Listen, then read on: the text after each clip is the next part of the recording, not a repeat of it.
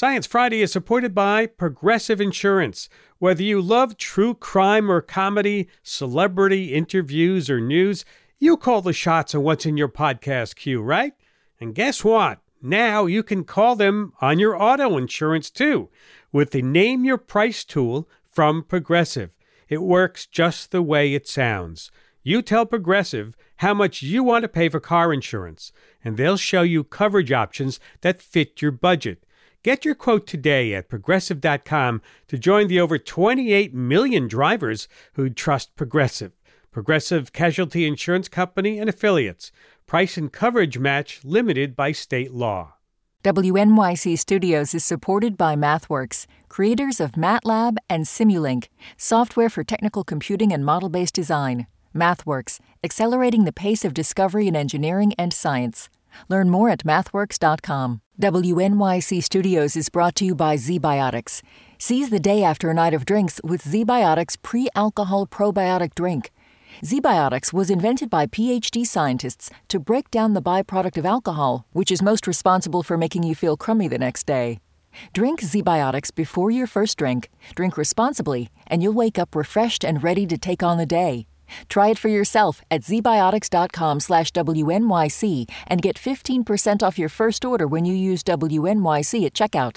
That's zbiotics.com slash WNYC and use the code WNYC at checkout for 15% off. Listener supported. WNYC Studios. This is Science Friday. I'm Ira Flatow. A bit later in the hour, how the alien in the sci fi thriller Nope was inspired by real sea creatures, and despite our fears, why we wouldn't want a world without wasps. But first, there have been big developments on the COVID front with updates about Omicron infections testing and a brand new booster. Here with these and other science stories of the week is Casey Crownhart, climate and technology reporter at the MIT Technology Review. Casey is based in New York. Welcome to Science Friday. Thanks so much, Ira. Thanks for having me. You're welcome. Let's talk about uh, a surprising new study about Omicron infections, about whether people knew they were infected. There was the study that just came out where researchers followed a group of healthcare workers and patients at this hospital in California. And they found that of the people that they tested regularly, they were taking blood samples of about 200 people who had antibodies to the COVID virus in their blood. About half of those people weren't aware that they had any recent COVID infection. Wow. Why is this important to know? You know, with especially with these new variants, we're seeing more people either not have any symptoms at all or have really mild symptoms that you might just think, oh, I have a headache or I have a little cold, but it, it really is a COVID infection. And so I think that that's just becoming more common. Yeah. So people should be testing more, then, is what you're saying. That's ideal. Yeah. So if you are feeling a little bit under the weather or had a recent exposure, it, it is still a good idea to be taking those rapid tests if you can get them. And there's bad news in, in that the government is stopping those free at home testing programs as of today, right? Yeah. So last Friday, the White House announced that they would be stopping the the free testing program where they've been sending out tests. And the last day to place orders is today. Wow, this sounds counterproductive to saying you want to get tested more often. yeah. So, unfortunately, they said that, you know, they just haven't gotten enough funding from Congress to keep the program going. And, you know, there are other places for people to get tests, you know, private insurance, Medicare, Medicaid. But as far as that that stash that the government has, they say that they're going to try and preserve what little they have for a fall and winter surge coming up. I see. And speaking of a fall and winter surge, there's a brand new COVID vaccine out, right? Yes. So we've got new boosters that were authorized by the FDA this week. One from Moderna and one from Pfizer, kind of the, the big players in, in vaccines that a lot of people have gotten. And these are a little bit different. They're called bivalent booster shots. And so that just means that there are two strains in the shots, both the original strain of COVID and the new Omicron variants that a lot of people are catching. Wow. Um, and I'm, I'm signing up today. I'm going to get one today. That's exciting. well, let's hope that the vaccine helps contain the winter surge we're expecting, but it's probably not enough, right? Yeah, so that's the tough thing. And we've known that for a little while that, you know, vaccines are really good at preventing the worst effects of COVID, you know, death and, and extreme illness, but they're just really not that great at slowing down transmission anymore. And some experts say that even these bivalent booster shots probably won't be enough to really stop people from catching and spreading mild cases of COVID. Mm-hmm.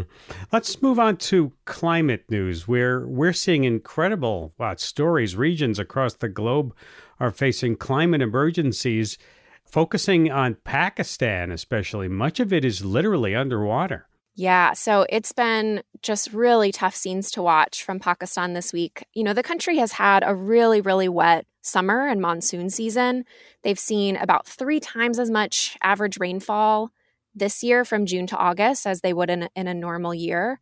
But it really came to a head this past weekend. There was really extreme flooding, and now about a third of the country is underwater. Wow. And disasters like this are only getting worse. We're seeing so many more mentions of them, aren't we? Yeah. And so researchers are still a little bit hesitant to say, you know, this is just because of climate change.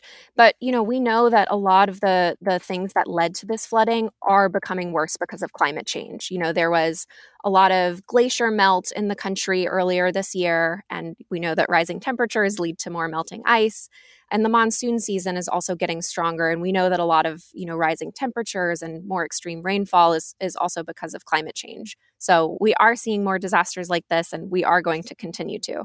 It is tragic. Are we seeing that countries though are stepping in to help pakistan? Yeah so there is some aid that's starting to filter into the country but you know it's the the damages here are just absolutely devastating you know over a million homes have been destroyed and the Pakistan government says that it's going to take about $10 billion to rebuild. It's just there's a huge need. The UN and Pakistan are still asking for more aid from countries, and it's just going to be a, a long rebuilding process. So the big emitters are not paying for damages that climate change causes to the smaller ones. They're not just moving in very quickly. Yeah, you really hit the nail on the head there that, you know, a lot of people when disasters like this come up, they point to the fact that, you know, countries like the US have done the majority of emissions for greenhouse gases, and countries like Pakistan just haven't. And so they're still calling for climate aid, climate reparations, but we'll just have to kind of wait and see what happens. Let's move on to another water story, but this is one that has a water shortage. And we covered this story last year, but it, it's still a problem. And I'm talking about what's going on in Jackson, Mississippi. Fill us in on the latest about what, what's happening there. Yeah, so like you mentioned, Jackson's water system has been just plagued with troubles for a long time, but it's become a new emergency. This past weekend, they actually also saw some torrential rain and, and flooding, and that really just brought the issue to a head. And the whole city has pretty much not had water from the taps for the past week or so this sort of just popped up into you know national significance because we saw all that flooding but the water problems in jackson have been wow they've, they've been around for a long time yes yeah so a lot of people are pointing to the fact that jackson is a majority black city and they've just been underfunded for a long time and it's it's really a case where you can point to and see environmental racism in in effect and it's going to take a lot to really fix this. The city says they need about $1 billion just to fix the current problems. And then they're going to need billions more for longer term fixes. Hmm. Speaking of water, something a little more unusual, and I'm talking about something called zombie ice. What is it? How is it related to climate change? I see the I see the TV series already coming up here. the zombie ice. Yeah, so this is uh, an unfortunately scary story. There's this new research came out this week that shows that Greenland's melting ice sheet is going to eventually raise global sea levels by about 10.6 inches. Wow. 10.6 inches. Yeah, and that's globally. So that's about twice as much as people thought before the study came out. And the reason, like you mentioned, is something that the researchers are calling zombie ice, which is ice that hasn't melted, but it's ice that they're expecting to melt. One of the researchers called it to the Associated Press, one foot in the grave. You know, that's, I, I hate to say it, but to get attention to climate change, you got to call something zombie something, right? And then people will pay attention to it. Yes, it did definitely feel a little bit like that, that everybody was really seized on this idea. But, you know, it's unfortunately just one of those stories that shows how wild some of these challenges that we're facing with climate changes. You know, even if we're cutting emissions, a lot of these issues are kind of already baked in to how much temperatures have already risen. But there is some good news about climate change and or, or combating it, and that is about new investments in solar energy. Talk about that. We saw this week that this company called First Solar, and they're the largest solar manufacturer in the US, they announced that they're investing about a billion dollars in a new factory in the Southeast, as well as expanding their, their capacity in Ohio. Um, and this is a big deal because, you know, the US doesn't really make a lot of solar panels, but we're seeing that, you know, this and, and some other announcements coming out that more people are starting to build up that manufacturing capacity. Does the new Inflation Reduction Act play into this by encouraging these kinds of things? Yeah. So this announcement was probably in the works for a while, but the CEO, in his statement about this investment, did call out the Inflation Reduction Act by name. And so we will likely see a lot more investments and announcements like these because, you know, manufacturers are getting really good credits in the Inflation Reduction Act. They get paid for every solar panel that they're making this is a really big climate bill that could help the US solar manufacturing get a lot more competitive. From what I hear, though, the same thing is happening with battery production. Yes, so many battery announcements the past few weeks. Toyota, Ford, a lot of vehicle manufacturers are announcing that they're getting huge, huge new battery factories up and running. So it's going to be a really exciting time to see how this plays out. Yeah, because the car makers are getting are going to get a huge credit for building cars in the states, building electric cars. So yep. you got to have batteries for them. Let's wrap things up with one more story that helps answer one of the great mysteries of all time, and that is how the pyramids of Giza were built. What's the current thinking? What's the new thinking? I love this story. So, for a long time, scientists kind of thought that there needed to be some sort of river or water in order to help build the pyramids, you know, to move those giant bricks around. But they weren't really sure how that would have been possible because the Nile today is miles away from where the pyramids are. But there were these documents or the, these papyrus fragments that mentioned rivers being used to transport the bricks. These researchers went looking for evidence of where the river used to be, and they drilled down into the soil and found evidence of plants going back thousands and thousands of years and we're able to kind of figure out that there did used to be a branch of the Nile River that went right by the pyramids. Wow, so no one's in denial about denial. I, I could sneak that in somehow. so what, what's what's left to solve in the mystery then? Of the pyramids? There's a surprising amount of things we don't know about the pyramids. So, you know, one story that is still kind of ongoing is there are giant voids in some of the pyramids. You know, these might be rooms. We just don't really know a lot about how the pyramids were constructed, what exactly was going on there, and even what's in there today. So, there's still a lot to figure out. Mm. And one more thing a reminder, right? Keep your fingers crossed tomorrow NASA's going to try launching Artemis to the moon again. Are, are, you excited, Casey? Yeah, I'm really excited to watch this launch. It's going to be tomorrow afternoon, hopefully. They should be able to take off and send Artemis 1 up to orbit the moon. I just hope those 100,000 people who missed it last time might get to see it again. Maybe there's a lot of hotel rooms that were filled up. Thank you for taking time to be with us today. Thanks so much for having me. It was so fun. Casey Crownhart is a climate and technology reporter at the MIT Technology Review. Casey is based in New York. We have to take a break, and when we come back, the story of how one New Jersey town fought the Ford Motor Company to clean up toxic industrial waste left on indigenous land. Stay with us. We'll be right back. WNYC Studios is supported by the Natural Resources Defense Council. Using science, the law, and people power, NRDC is committed to confronting the climate crisis, protecting public health, and safeguarding nature. They address the impact of fossil fuels on communities and our environment. They help protect wildlife, public lands, and irreplaceable ecosystems that all living things depend on.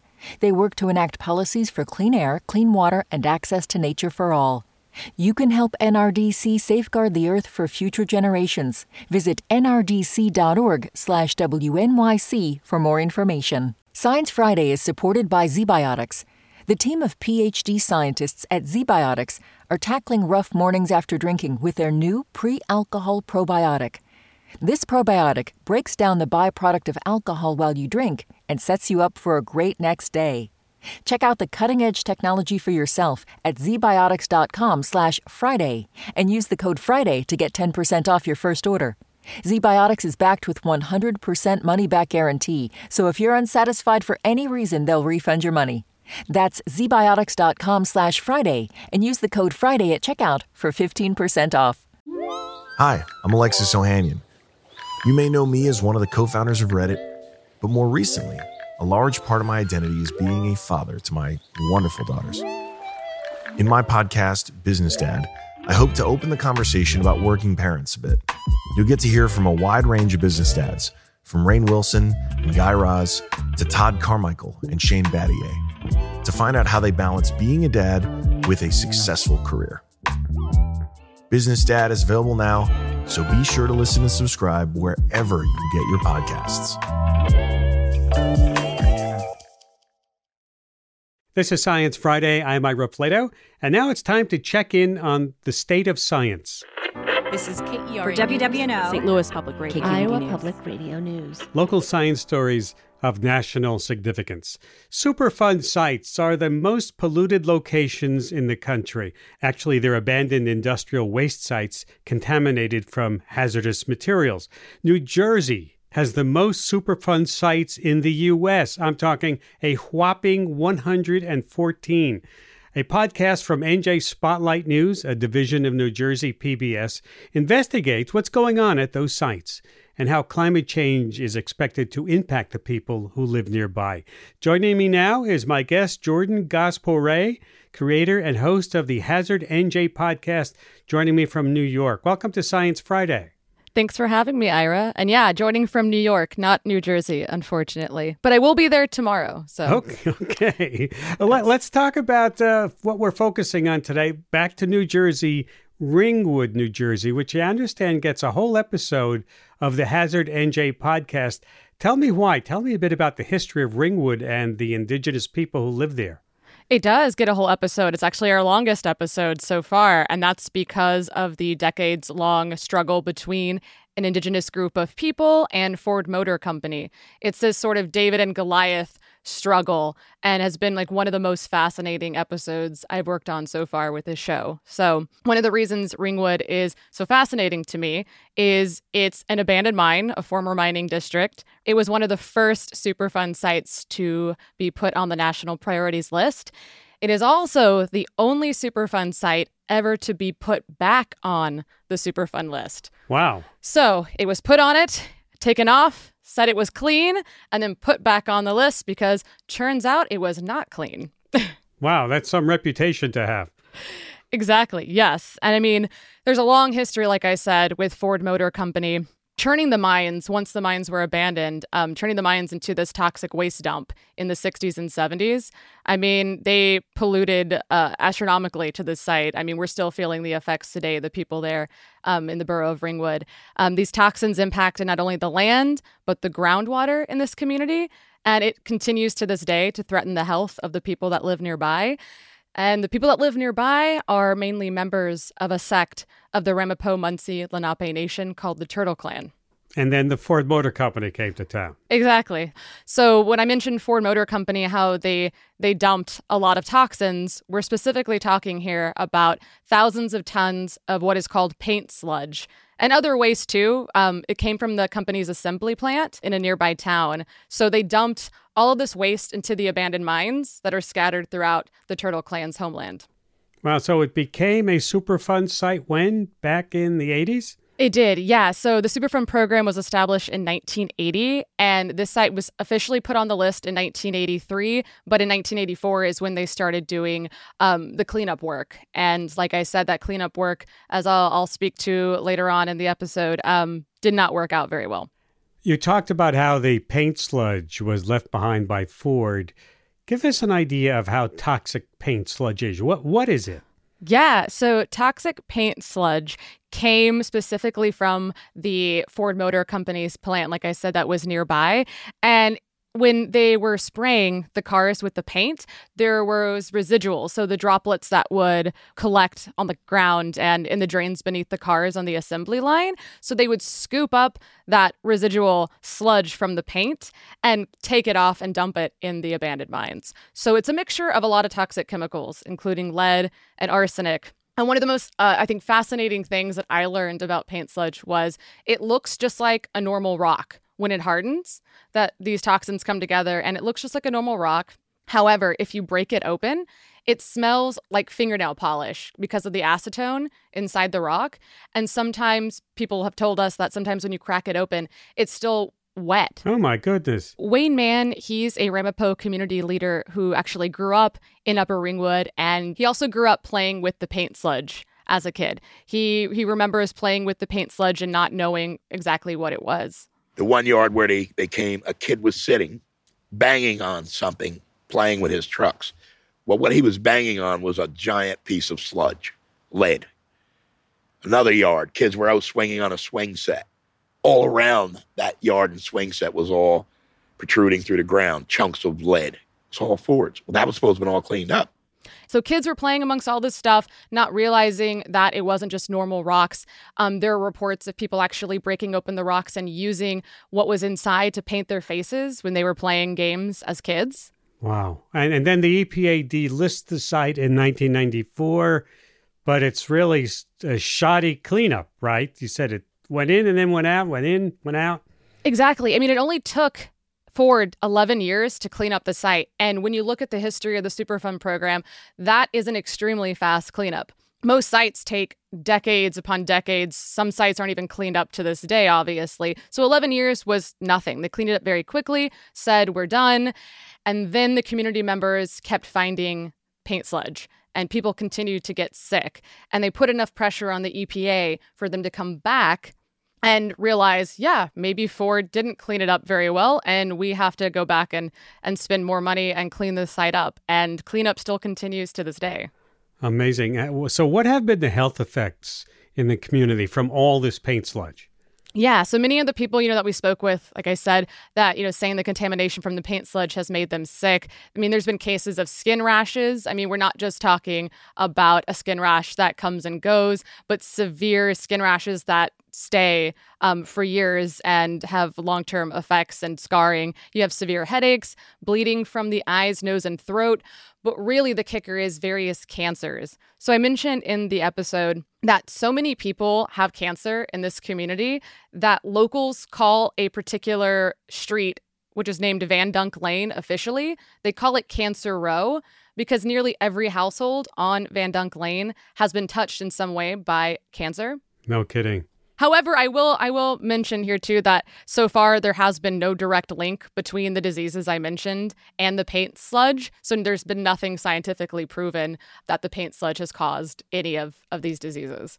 All right, so you have this cleanup site, and now we have climate change coming through right? Yes. What could what could go wrong here? What could go wrong? A lot of things could go wrong. The most minor effect of it are sinkholes, and there have been reports of sinkholes literally appearing in people's backyards. They go outside doing some work, go back inside to get a tool, come back out, and there is a sinkhole because the land sits above abandoned mine shafts. And we don't know exactly how many abandoned mine shafts are in this area. Um, we don't have maps that point us to these exact locations. So you got sinkholes, but that, like I said, is like the least of our concerns when we're talking about climate change.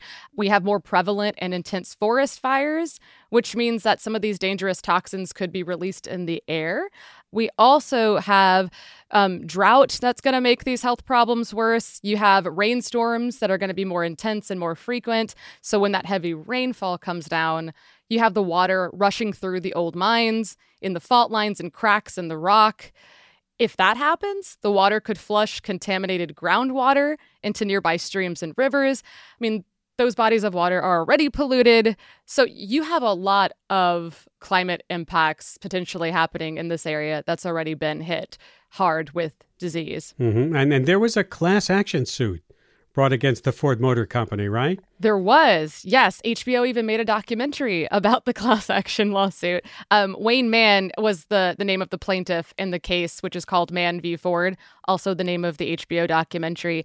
And in this case, I'd say roughly 600 of the residents in Upper Ringwood sued Ford Motor Company um, and other defendants, including the borough of Ringwood.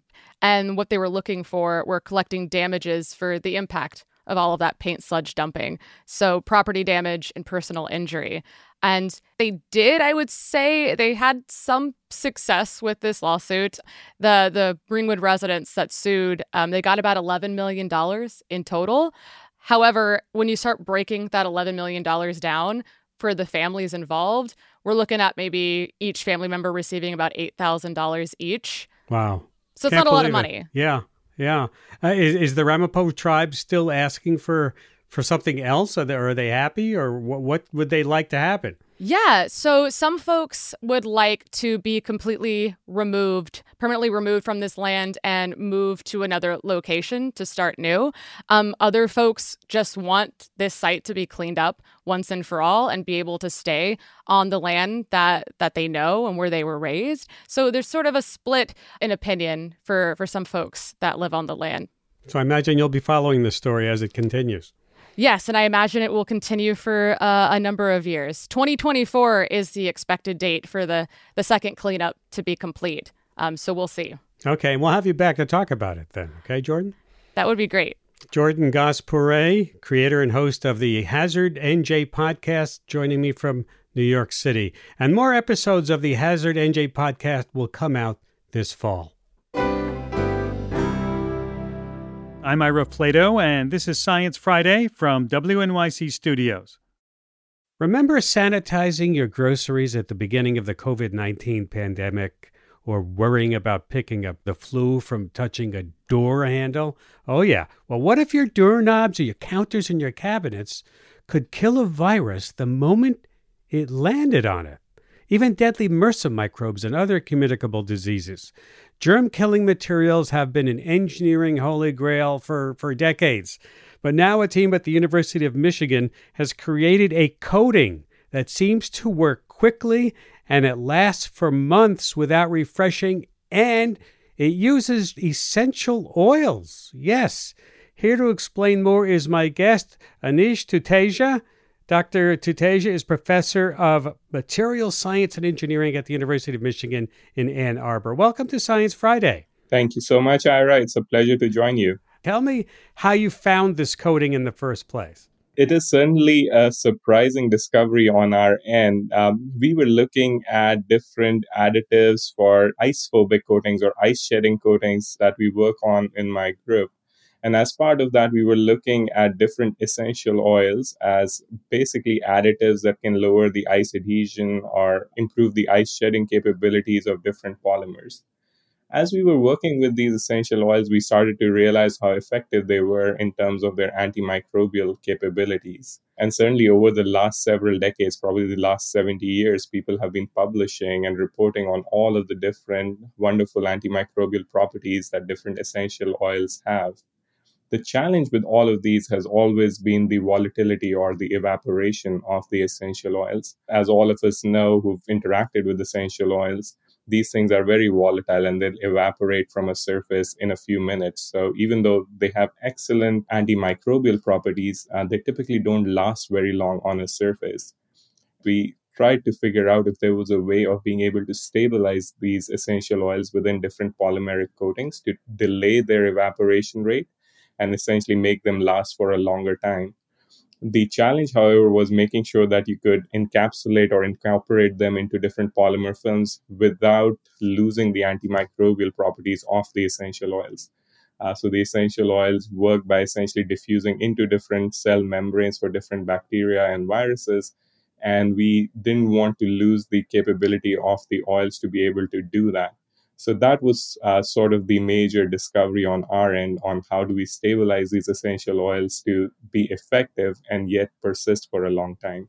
And you found that you could incorporate them into something we see and use every day polyurethane, that plastic coating you put on your floors or on your wooden tables. Yeah, that was also one of the things as we started to look at the chemical structure of the essential oils, and it turned out polyurethanes have the right functionality to be able to react partially with some of the essential oils, which allows us to stabilize the remainder of the essential oils. And of course, that provided a whole lot of durability to the coating. These coatings are, are some of the most durable antimicrobial coatings out there um, can survive severe abrasion and, and wiping and, and all sorts of different scratching without losing their functionality. So you just dump the essential oils into polyurethane, mix it together, and spread it on something. Almost that simple, though we, we make sure that the essential oil actually reacts with the polyurethane but overall, the process is almost exactly as you described, Ira. It's, we basically mix in uh, three different components into a single solution, uh, spray it or brush it with a paintbrush onto any surface that we want to apply it to,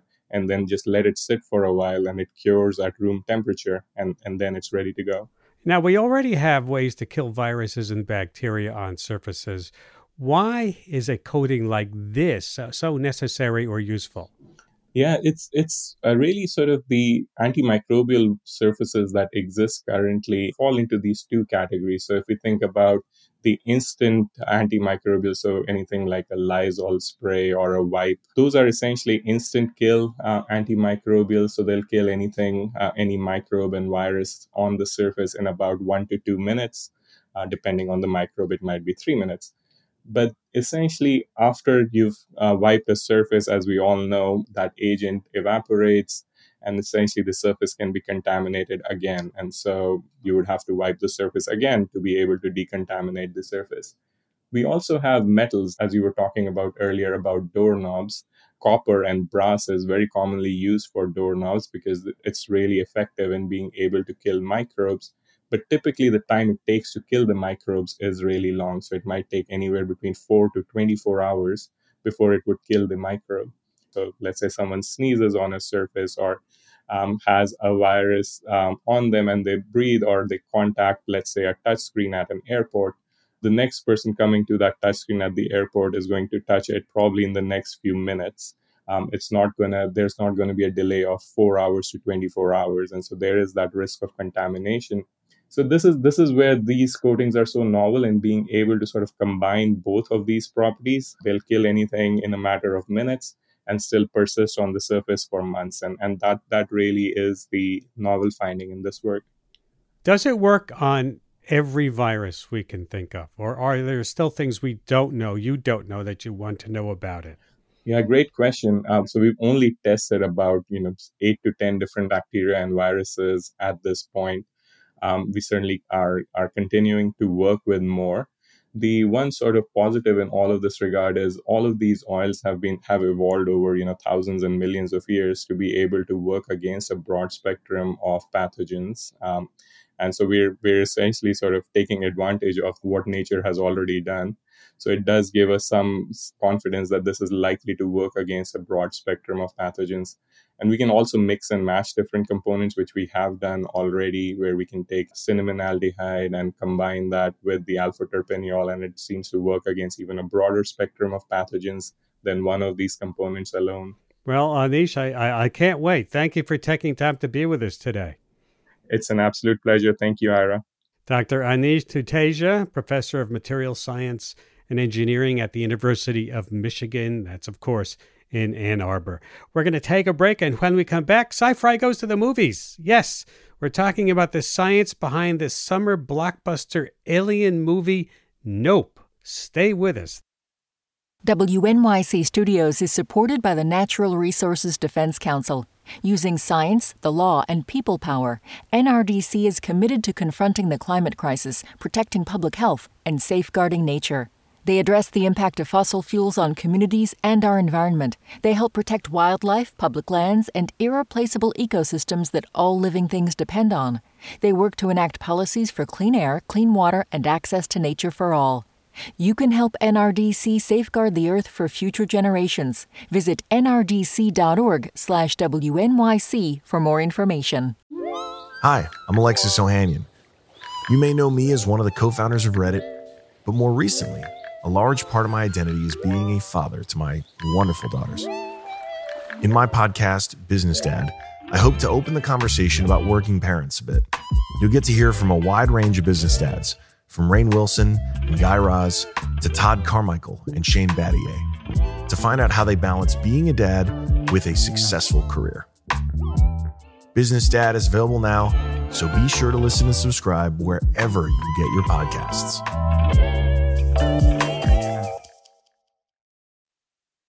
This is Science Friday. I'm Ira Flatow. And now we're going to talk about one of the summer's biggest blockbusters, a film called Nope.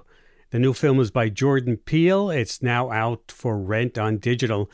And just a heads up, this conversation will contain a lot of spoilers for the film. You have been warned. Bro, what you see? Something above the clouds. That's big. How big? Big. Nope has elements of a lot of UFO films. There's a bit of Close Encounters Spielbergness, a bit of the War of the Worlds horror and destruction. The big twist, and here's the main spoiler alert it's not a UFO that's hanging out in the skies above our main characters. The saucer shaped figure is itself the alien. And Jordan Peele, the writer and director, attributes much of the inspiration for the alien as coming from sea creatures. That will become evident in a moment when I introduce my guest. Joining me to discuss creating a brand new creature to scare audiences is marine biologist Kelsey Rutledge, scientific consultant for the film Nope and PhD candidate at UCLA in Los Angeles. Welcome to Science Friday. Hi, Ira. Thanks so much for having me. I'm honored to be here. Well, it's so nice to have you. And I've got to say that in all the movies we've ever discussed on the show, I've never had to give away the spoilers so early in our conversation. But let's get into it because it's a great film. As a scientific consultant for the creature, you had a very unique role in creating a, a brand new creature. Let's talk about what it looks like. Give us a brief description of it in the film. Definitely. So this creature has two main forms. So there's the saucer form and there's the unfurled form. And the saucer form looks like an alien spaceship or the UAP, as Angel in the movie calls it. And it looks very mechanical from afar, but then later on we see that there's actually, you know, many subtle details that make it more animal-like. And then for the unfurled form, the creature unfurls to reveal this beautiful kind of sail like structure. So it kind of has this main sail that looks like its head, and then these very dynamic pulley like systems that control that sail. And then in the middle of that structure is its very ominous looking square eye. You, as a marine biologist, did Jordan Peele seek your advice on how to construct that creature? Yeah, definitely. So Jordan had a clear vision for certain elements and things he wanted um, for how the creature looked, but he wanted to really draw from nature and different um, animals for inspiration. So I helped provide inspiration for different animals that he could use when creating the mm-hmm. creature. Let's talk about the the alien having these two forms, as you said. It's saucer shaped, which is for most of the movie, and then it it's more unfurled shape it turns into at the end of the movie. Mm-hmm. You know, when I was looking at that, I was thinking of marine creatures, more like yeah. a, a jellyfish or something like that. Is that what you had in your head? Yes, definitely. So, jellyfish and other cephalopods like squid and octopus were really big inspirations for the creature and how it moves and it flies. Jordan, for the unfurled shape, he really wanted to create something that was really hard for the characters to look away from. So he described it as um, peacocking. So trying to get the character's attention because if you looked at it for too long, you know, it would eat you. But there was many deep sea creatures that inspired that shape. And the creature hides in the cloud, right? Yes, yes. So the creature has this really amazing kind of camouflage ability that's actually based on cephalopods as well. So like cuttlefish, um, they have these color changing pigment cells called chromatophores. It can blend into any background. So the creature actually blends in to look like a cloud.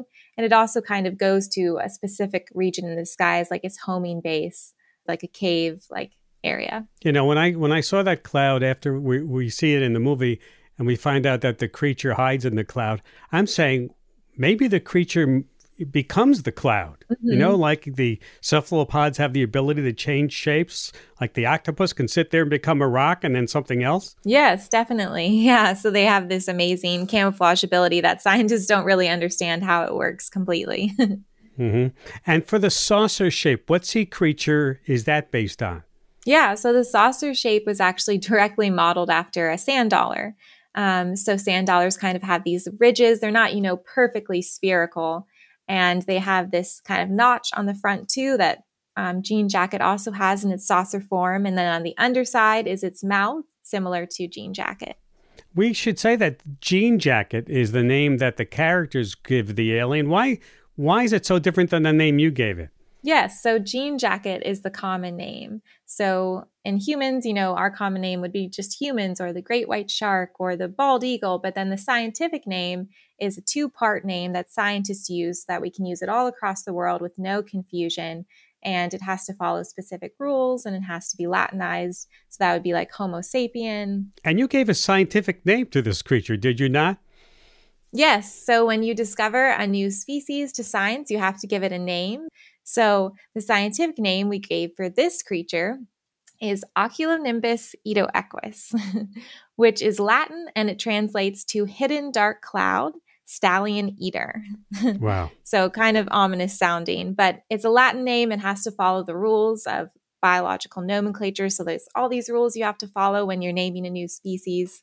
And we also gave it lots of other names as well. So you may have heard like the kingdoms of life. There's the plant kingdom, the animal kingdom, and that below that level of hierarchy is phylum, class, order, family, genus, and then species. So for humans, you know, we're in kingdom Animalia, and then we go down to Homo sapien. And so for each of those levels, you know, we have to follow specific rules um, for naming something new. It has to be Latinized, it has to have a certain ending. So I created different names for all those different categories as well. Any idea what this creature could be related to in, in that naming process? Oh, yeah. So there is lots of different um, creatures. Of course, you know, my preference is a lot of marine animals, but um, one of the class, the class is Oblatozoa, which comes from this Latin word oblatus and zeon, meaning oblate shaped animal. So oblate means like flattened at the ends, which describes this saucer form of jean jacket. And so there's another class that exists in the animal kingdom that's Scyphozoa. So that kind of parallels um, that. Mm-hmm. And there's a really horrifying scene about halfway through the film where the alien sucks up a bunch of people who have gathered to see it. And when then we get a shot, I, I, I can't say I've seen in movies before, a shot inside the creature and how it digests its prey. It's really creepy and impactful. And, and is that also derived from sea creatures? Yes, so sea creatures and birds actually. So the digestive system, the anatomy looks very similar to um, a giant larvacean, which is this really weird deep sea creature with this labyrinth like internal anatomy. Um, but that digestive system is very similar to birds. So we'll actually describe this um, later on in some of the bonus materials we'll talk about. But um, birds actually swallow their prey whole. And so it travels down the esophagus, which expands and contracts, and then it continues on um, past the stomach and into this organ called the gizzard. And the gizzard essentially functions as the teeth of the bird. And so this is where the mechanical crushing takes place. And birds will also swallow grit and rocks to help kind of break up this material in its gizzard. And Jean Jacket also swallows all these non biological items that will eventually help it digest. uh, that explains that. Thank you for explaining all that stuff it spits out at the end. Yeah, like wheelchairs having, and nickels. having to do with uh, with digestion, and and there's another connection to the birds with this creature, in that it, uh, as it's eating them, there's there's a sound that they're making, right? Mm-hmm. Yeah, so there's this scary kind of noise that the creature makes as well, which is actually just slowed down bird calls. So kind of its roar. There's a scene toward the end with the creature is out there and it's displaying this big either rectangle or square thing. What is that? Yeah, so that's actually the eye of the creature. So um, Jordan really wanted a square eye. That was something that he thought would be really unique. And so octopuses actually have square shaped pupils. So that was um, part of the inspiration for this square shaped eyeball because I couldn't understand whether it was looking at me or sizing me up to eat me. You know, I think both. if you watch Nope, you you know that it is part horror film, and Jean Jacket is quite scary. Mm-hmm. Uh, but you don't find the creatures this alien was based on to be scary in the oceans, do you? Not not particularly. I think I don't find many animals super scary um, because, like this creature in the movie, you know, most animals aren't killing machines. So if we take the time to understand the natural rules, you know, that an animal abides by, then and respect those rules, then we're unlikely to get hurt by these animals. And do you think that's one of the themes of the film is understanding and giving respect to these other kinds of animals? There were horses there, there was the the creature, giving them the respect that they like and deserve? Yes, definitely. Um, that was definitely at least a theme that I I saw. Essentially, respecting these animals and learning kind of the rules they abide by. Yeah, um, I think were definitely a theme. You know, if the creatures this alien is based on usually live in the sea, could you not think of the sky in the film? which is right is a central character the sky itself as sort of an ocean above instead of below us you know, where there's this ocean of an animal living in. Yeah, definitely. So an animal that lives exclusively in the sky, you know, is very unique um, and unexplored, similar to the ocean. Could there be creatures like this one living in uncharted parts of our oceans? I mean, right? We have explored so little of our sea life. Could there be giant, uh, mysterious creatures like this still living down there? Um, possibly. I mean, there's lots to still explore. I think um, larger animals are kind of less of a possibility because scientists, as scientists, we would kind of see some sort of signal likely, but you know, there's new species being discovered every day. And you discovered a species of your own, a named one. Tell us about that. Yes. So I discovered a new species of guitarfish, which is a type of ray, like a stingray, but it doesn't have a stinger. Um, it's this unique looking fish that kind of looks like the in- intermediate form between a shark and a ray. Um, it's an endangered group of animals, and I discovered it um, in 2019, and I got to name it as well. That's cool. And speaking of naming and discovering, I understand that there's going to be like a faux research paper about this species published. Can you tell us about that? Yes, so I'm super excited about this. Um, this is probably my largest contribution, but I'm writing an entire scientific manuscript to debut this new creature.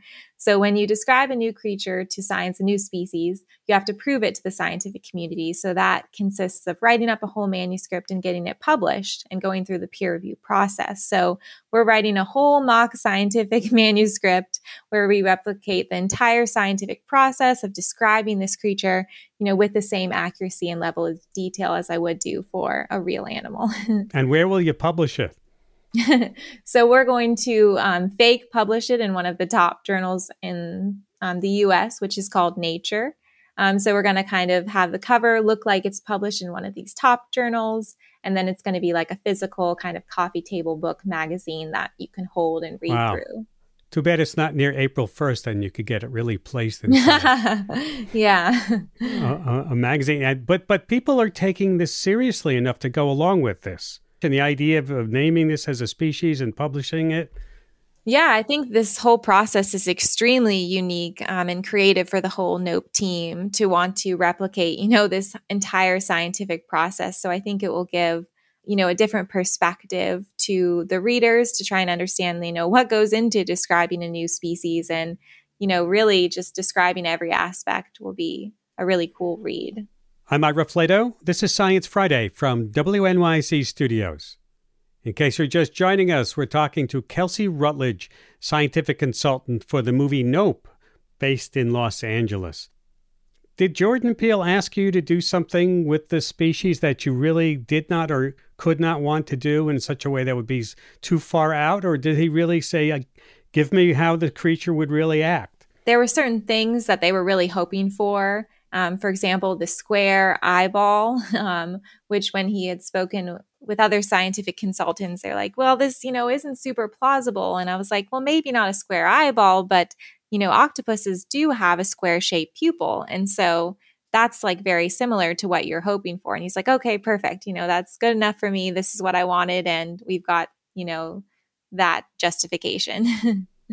mm-hmm. Does the creature give warnings like other creatures might if they if they're coming upon prey and or get fearful or not know what it is and try to defend itself first? Yeah i think you can see in the way it moves and kind of flies away it kind of darts and moves in this kind of very animal like um, motion. It also, when you get the close up image of the eye and kind of this feather like motion kind of entrancing you with the eyeball as well, it's kind of analyzing you. But Jordan really wanted the creature to kind of have a, a look at me aspect. So he, the creature specifically, wants to get, you know, the character's attention yeah. so that it can then eat them. you know, the sort of the, the the movie sort of is left unresolved at the end. Do you think there's a sequel that could come after this one? well, I haven't asked him, so I definitely am not sure. I feel like I would love for there to be a sequel because I would love to be consulted again, but I'm not I'm not sure. I feel like the kind of sequel will be the manuscript coming afterwards where we say, "Oh, we reached out, you know, the animal died. Scientists, you know, went to analyze it and then we published this scientific manuscript and here's the next stage. yeah. Uh, let's talk about what you just said. You said I was really excited to work on this and I wish I could work on another one. Tell me about that excitement. Yeah, I mean, I was just extremely honored to be involved. I think as you know i've been in science i never expected that i'd be working with hollywood on something but it's just been an amazing experience and i really hope to do it again sometime but i just really admire the the whole team for creating a creature with science in mind and they were very they were very eager to cooperate with you and get the science right as much as you can in a science fiction movie Definitely, yeah. So, as a scientist, when you go to the movies sometimes and you watch a scene, you're like, oh gosh, you know, that wasn't realistic at all. But this was the exact opposite of what I felt about Nope. So, they did a great job making it um, realistic and unique and new and scary. But, you know, there's still a little bit of magic in there. I want to thank you, Kelsey, for your work on the film and uh, all the spoilers we got through. I can blame it on you instead of me now. So, thank you for, for taking time to be with us today. Thank you so much. Marine biologist Kelsey Rutledge, scientific consultant for the film Nope, and PhD candidate at UCLA in LA. And if you want to see pictures of some of the creatures that inspired Jean Jacket, head over to our website, sciencefriday.com slash nope. Here's Rasha Aridi with some of the folks who helped make this show happen. Thanks, Ira. Our digital producers are Dee Peterschmidt and Emma Gometz. Ariel Zych is our director of audience. Sandy Roberts is our education program manager. Annie Nero is our individual giving manager. And I'm Rasha Aridi, radio producer. Thanks for listening. Thank you, Rasha. BJ Leiderman composed our theme music. And of course, if you missed any part of the program or you would like to hear it again, subscribe to our podcasts or ask your smart speaker to play Science Friday. Have a great weekend. I'm Ira Flatow.